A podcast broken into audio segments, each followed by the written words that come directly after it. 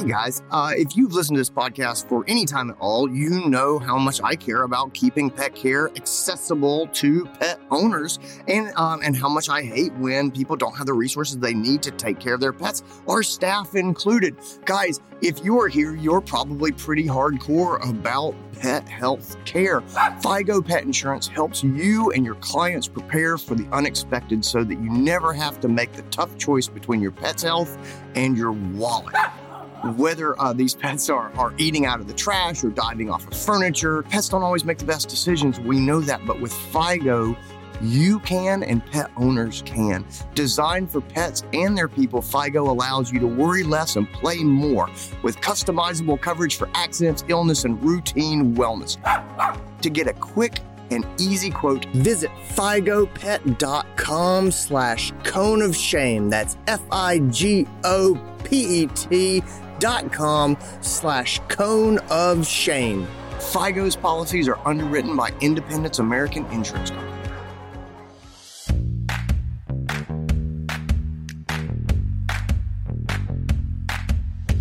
Welcome, everybody, to the Cone of Shame Veterinary Podcast. I am your host, Doctor Andy Roark. Guys, I have a great episode for you today with my friend, cardiologist uh, and rising legend, Doctor Anna McManemy, or Doctor Mac, as she is known at Purdue, where she is an assistant clinical professor. She is a, um, gosh, she's awesome. She is such an excellent teacher. I met her just by chance early this year. This is her third episode of The Cone of Shame, and I just, I can't get enough of her. Uh, she is so uh, matter of fact and to the point and such a, just a good teacher. There's just, she just rains pearls of wisdom down on me as I as I ask her these questions, and I am a better doctor having talked to her. Guys, today we are talking about a young bulldog who comes in to have brachycephalic airway surgery, and that's when we find the heart murmur, and ultimately we end up talking about pulmonic stenosis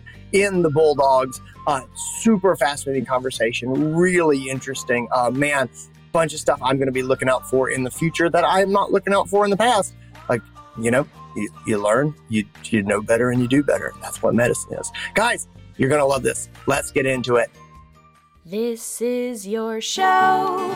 We're glad you're here. We want to help you in your veterinary career. Welcome to the Cone of Shame with Doctor Andy Roark. Welcome to the podcast, Doctor Anna McManemy. How are you? I'm good. How are you, Andy? I'm so great. Thanks for being back. This is your third time on, on, yeah. on the podcast. Well, you have been a very popular guest in the fat in the past. Um, as I, I looked at our YouTube and, and uh, as we're recording this, your video with me came out like less than a week ago, and it's got like a hundred and some views already. And so that's pretty good since we just started oh. doing YouTube. So uh, you're uh, you're you're doing good stuff, and I. You're fun to talk to, so thanks for being here. Thanks for having me. Oh, man, always. I'm just going to apologize right ahead of time. Um, I might not be at my best today because uh, I'm going through some stuff, and uh, my it's just this is going to be hard to hear, but my wife used the last of the almond milk that I was planning on for my smoothie, and like she didn't say anything. She just left. She just left. She just left. I found a recycling bin. Like I was like, time for my smoothie, and it wasn't there. And so my my world is kind of on fire. Um, yeah. My love, my love is a lie. Uh, it's what I took away. So I just want to apologize for that. Let's. Uh, but while I get over, uh, while I get over my my my feelings of loss and contemplate a smoothie with tap water, like a peasant Ugh, would have. Yeah, yeah exactly. Look. Anyway, uh, I have a case that I would like to change the topic to and talk to you about. You ready for it? I'm ready. All right, cool. I have a bulldog, a uh, a little-ish bulldog. She is about two years of age. Her name is Baguette, which is a fun bulldog name. Baguette, the two-year-old bulldog. Her face kind of looks like a baguette. I guess I got to squish, like maybe a croissant face. Is um, she a French bulldog? Or she is not. She's an English bulldog, which is really like, mm, someone missed the trick there. Um, but yeah. She is in for stenotic airway surgery. Her little nostrils are just completely pinched closed. And so she's about two years old, and um, and this was recommended. And so she has come in, and we're getting ready for the surgery, and I'm ausculting a heart murmur on this two-year-old dog. She seems asymptomatic. She's bouncing around. There's no coughing. There's no nothing. Um, I just wanted to go ahead and pull this out for you and sort of say, what are your thoughts when I'm looking at the uh, at this little brachycephalic dog that's got a heart murmur? Are those things related? Uh, is this something that we're worried about? Uh, what kind of monitoring should we be looking at? Just, just start to unpack for me. How do you treat that? Yeah, so I would say that we actually see this scenario not uncommonly. So some of these dogs, maybe they'll even have a clinical sign of quote unquote exercise intolerance. Like they get out of breath quickly. And the most logical thing is it's their airway because these breeds. Yeah, because she can't breathe. I mean, I, I would I would one hundred percent be like, I know what. I got yeah. ding, ding. Yeah. I know what this is. Got it. Done. Um, but yeah, on really close examination, once they're either sedated pre-anesthetically or they're just stop wiggling, um, someone hears a murmur. And so I usually have a rule that if I ever have someone that says, I hear a murmur in a dog younger than about three to five, okay. I kind of keep inching my ears up because sometimes we're not catching these congenital murmurs as early. Um, but I'd say solidly if the patient's less than three years of age and the murmur is a three or more, I consider that likely congenital heart disease that warrants further evaluation. Okay. I will say with bulldogs, like their anatomy just doesn't lend itself nicely towards clean auscultation. So it's um, some yeah. murmurs are really hard to hear. You can't tell over their referred airway noise, their snorting, um, or their chest conformation that you can't hear the noise loud enough. So um, anytime I have a brachycephalic that's a bulldog in particular, or any of these pitty terriers that are now getting more and more bully-like, yeah. um, my top differential is pulmonic stenosis in those dogs. Okay. Um, we're seeing it happen so commonly that even if they're asymptomatic or we think they're asymptomatic and I hear a murmur, it's louder than a three, it's a young dog, I'd be worried about pulmonic stenosis. That murmur is usually on the left side of the chest, but can radiate to the right side of the chest. So okay. I would recommend a further workup before anesthetizing that dog. Okay, cool. So let's start to unpack what that workup looks like in general practice. So I agree with that. I would say to the owners, hey, I'm I'm a bit concerned about this. They, they've they've been great. They're here for, you know, airway surgery. Um, they're invested in the pet. You know, I'm I'm happy to talk to them about taking a closer look. What is what does that look like in your mind? Yeah, so one of the things that I think not many people think to do, but something that I actually recommend doing is if you have even just like a lead-to E C G, so just an E C G machine that you would use for an anesthetic patient, mm-hmm. um, it doesn't have to be diagnostic, doesn't be anything fancy, but if you hook up that E C G lead, I'm looking for axis deviations. So I expect a sinus rhythm, so P, Q, R, S, and T, but dogs with significant right heart remodeling, we can see that the Q R S complex, it looks inverted. So they have a really deep S wave, um, even in lead two. So it tells us that more of their electrical energy is actually going towards the right side of their heart rather than the left side. So that can sometimes be a nice tip off that they might have right-sided enlargement. Now, there definitely can be false negatives. So it's just something that's relatively cheap. And usually if you're there mm-hmm. contemplating anesthesia, you have the equipment anyway. So something that's relatively cheap um, doesn't cause any invasive procedures at all. Um, is something I'd consider. I think that doing chest x-rays has its place, but sometimes can be not really any superior than just sending them straight for echo. So if you've got a client where they're not really convinced that they want to move forward with a cardiology assessment with an echocardiogram, you could offer baseline chest radiographs. The purpose is to try and see, is there severe cardiac enlargement? If we're looking for pulmonic stenosis, it's going to be right-sided enlargement. So this is going to be a widened cardiac silhouette on the lateral views. It's going to be a loss of a cranial waist. And then on the dorsoventral projection, we're going to look for a big M P A bulge. There's a big bulge that we see over there. But nothing is going to surpass the ability of an echocardiogram to really diagnose the cause of that murmur. Yeah, I have not heard I've not heard anyone say the phrase loss of a cardiac waist in, in fourteen years. Uh, it's like, I remember that phrase, and no one said it to me in a long time.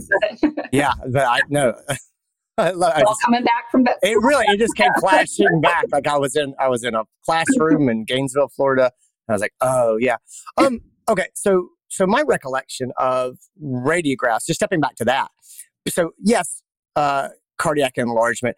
Do you see the actual uh, stenosis in these? I mean, can you see in, in the vessels? Anything like that is one hundred percent just looking for signs of change in the in the, uh, in the heart itself. I'm just sort of trying to to get my head around. Uh, I'm just trying to remember back to what uh, what that looks like in severe. It, it, so look, pause. Uh, In my recollection, there were radiographs in vet school that I looked at that one hundred percent showed the pinch stenotic, you know, uh, vasculature coming yeah. out. Is that is is that a thing that we're ever going to see, or are we one hundred percent assessing the heart itself? With with traditional radiography, you're not going to see that because you're okay. just going to see soft tissue and blood superimposed. So those are going to be the same opacity.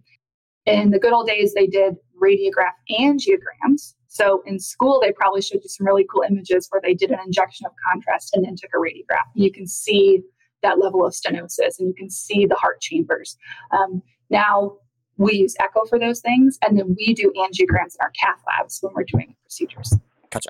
Okay, talk to me a little bit about um, about the echocardiogram. Uh, so I know that most of the G Ps are, are probably not running them. Um, just uh, easy to find. I mean, is there any any pearls or words of wisdom, anything that I want? Uh, when, I, when I refer this, if I have an internist come and look at it, things like that, do I want to say anything to them or just go, it's an echo, and they're gonna they're gonna look and they're gonna be, oh, here's your problem? Yeah, no, it's a great question. I think this is sometimes a little bit of a delicate subject, especially amongst cardiologists and other specialists that do have the ability to do advanced imaging. So I think most cardiologists feel that any congenital case, it's probably best served by being echoed by somebody that has a lot of practice um, mm-hmm. or has the ability for, even if they're a radiologist that's very well trained or an internist, sending those out for review by a cardiologist, okay. just because some things are very basic and very simple about it, but there are other little nuances that are really important. So um, just because they only have one congenital heart disease doesn't mean they couldn't have a second one that's hiding. And so that's really important for us because that is going to impact the way we treat those cases, the prognosis we give, um, and the interventions we recommend. So ideally a cardiologist if, if you can, otherwise someone with good echo technique Um, has a machine that's specifically for echo, and then has the ability to get that read by cardiologist. Gotcha. That's that's a good reminder. That that makes a ton of sense. Hey guys, I just want to jump in here real fast and give a shout out to Banfield the Pet Hospital for making our transcripts available. That's right, we have transcripts for the Cone of Shame Vet Podcast and the Uncharted Veterinary Podcast. You can find them at Doctor Andy Roark dot com and at Uncharted Vet dot com. This is uh, part of their effort to increase inclusivity and accessibility in vet medicine. We couldn't do it without them. I gotta say thanks. Thanks for uh, for making the the content that we put out more available to our colleagues. Guys, that's all I got this time. Let's get back into this. Am, am I going to see anything if I do if I do a blood pressure check on this patient? So a lot of times we'll get, them, uh, get patients in and just first thing we do is check their blood pressure as we're surgery prepping them. Am I going to see abnormalities there?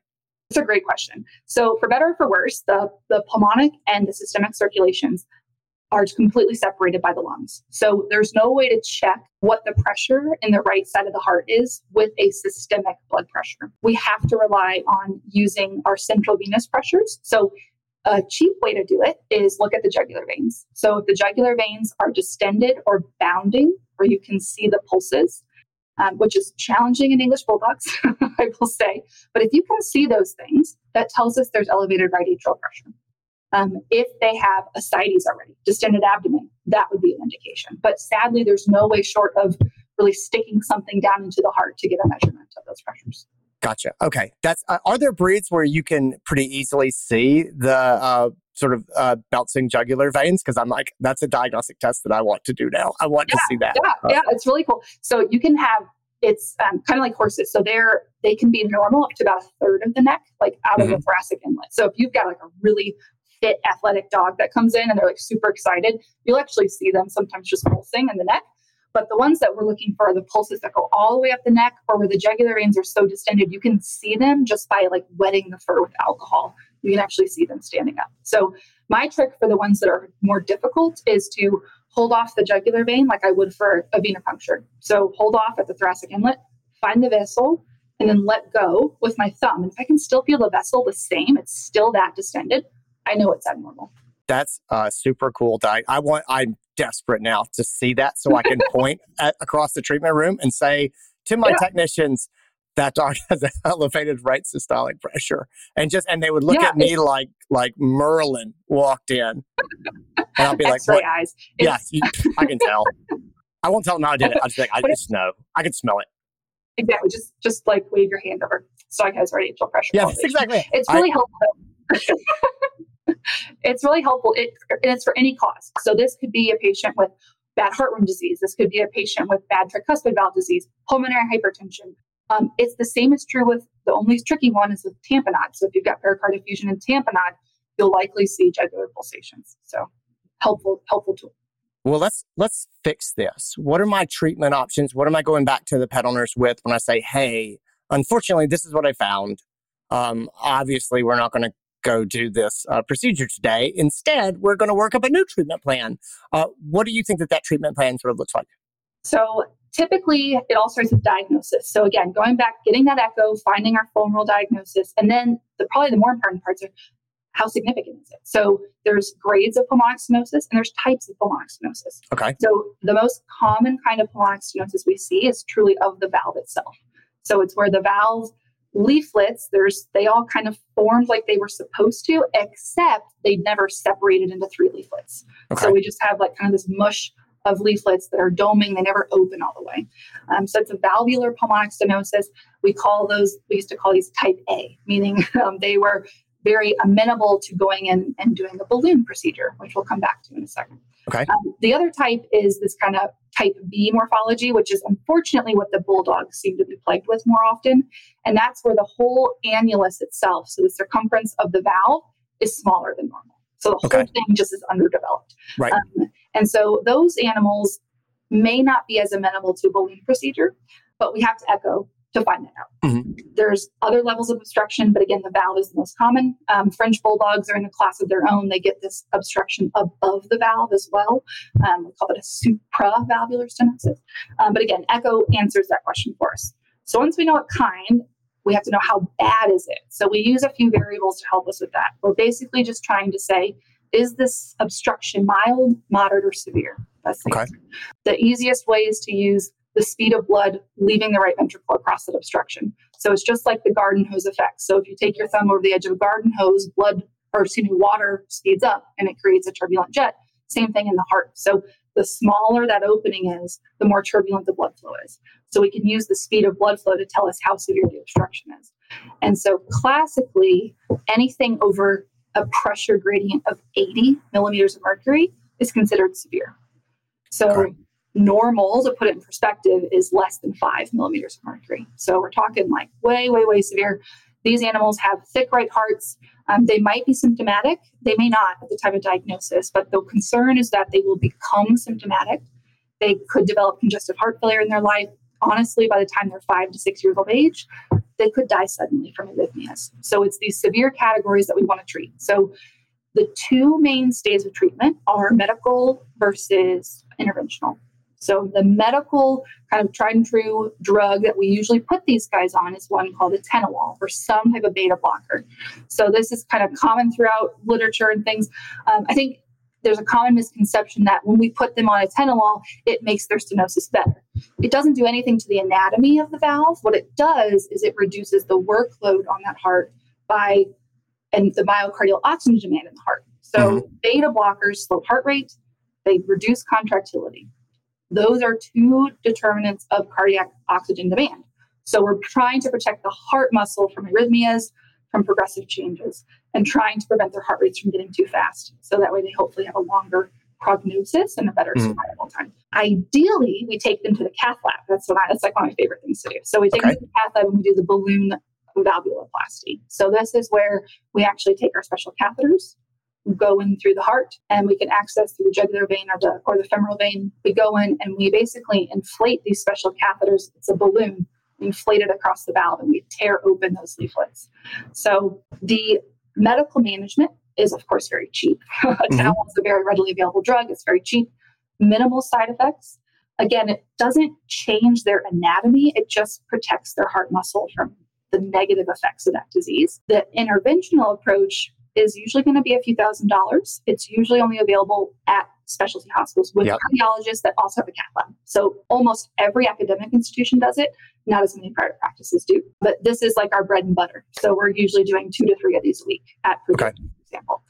And those dogs, we think, typically have a success rate of about eighty percent of the time. Sometimes that valve restenosis, re-narrows, and we have to do it a second time. Sometimes the anatomy is such that we can't inflate the balloon appropriately, or despite our best efforts, that valve doesn't want to budge. And so now there's even newer techniques like placing stents in there um, and doing some really cool stuff. Um, but that's all something that can be discussed with the cardiologist and that client at the time of the appointment. Gotcha. Okay, let me ask a potentially silly question, but it makes some sense to me anyway. If I have this dog and they have uh, pulmonic stenosis and we're talking about, let's say, me- let's say medical management, right? We're, we're not going to go and surgically repair this. Is there clinical benefit to, at some point, when the patient is uh, is is a stable, you know, solid surgical candidate, candidate to doing this brachycephalic airway surgery to open it up to increase oxygenation to the dog? And so I, as, as I think about that, and, and I can one hundred percent see in my mind talking to the pet owners and saying, hey, this is where we are and we're going through the process. And then they kind of panic and say, oh my God, well, she's so fragile. You know, we, you definitely don't want to do surgery.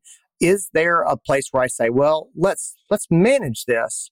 There's still benefit to doing this airway surgery. Um, and and I, I believe that for the comfort of the patient. I, I do believe that. But let me ask you, is there clinical benefit to a pulmonic stenosis patient that's a bulldog to be able to breathe? Yeah. No, I think I think absolutely there is. So um, it becomes this very kind of delicate balance of, okay, well, I found a heart disease in this pet. So if it's mild to moderate stenosis, you're done. They can go Good. get okay. their procedure. They're on some Atenolol. It's fine. Well, then that severe category, we really think, wow, ballooning this dog would make it a more stable anesthetic candidate. Doing its airway would make it a more stable anesthetic right. candidate. Um, so there actually, there are a number of these dogs where they have severe enough problems of both that I have them come to me, I balloon them, and then have my surgeon do their airway before they wake up. That's oh, wow. what I'll do. If I have a client that is dedicated to doing those things, we'll do it. Um, it makes my anesthesiologist happy because these dogs are not the fun ones to anesthetize. They're hypotensive. Some of them have intracardiac shunts. They've got shunting across their atrial levels. Um, so they're not very fun to anesthetize um, if they have severe, severe stenosis. But you're exactly right. A lot of these dogs, I do think, can be more clinically affected from their airway than from their heart, at least at that point in time. So maybe there's that acceptable risk that you have a skilled anesthetist who's comfortable with a quick procedure, a surgeon who's comfortable with a quick procedure to just make that dog clinically better in the short term. Can you give me an idea of prognosis for mild, moderate, and severe uh, with and without surgery? Yeah. So, so six answers. That's a six answer question. Well, I'll lump it, I'll lump it into like three. So okay. if it's mild to moderate stenosis, we rarely recommend interventional procedures for those dogs. Okay. So there's been enough evidence that for most dogs, as long as they're in the mild to moderate category, they're not expected to have negative side effects from their heart disease in their lifetime. It's very uncommon.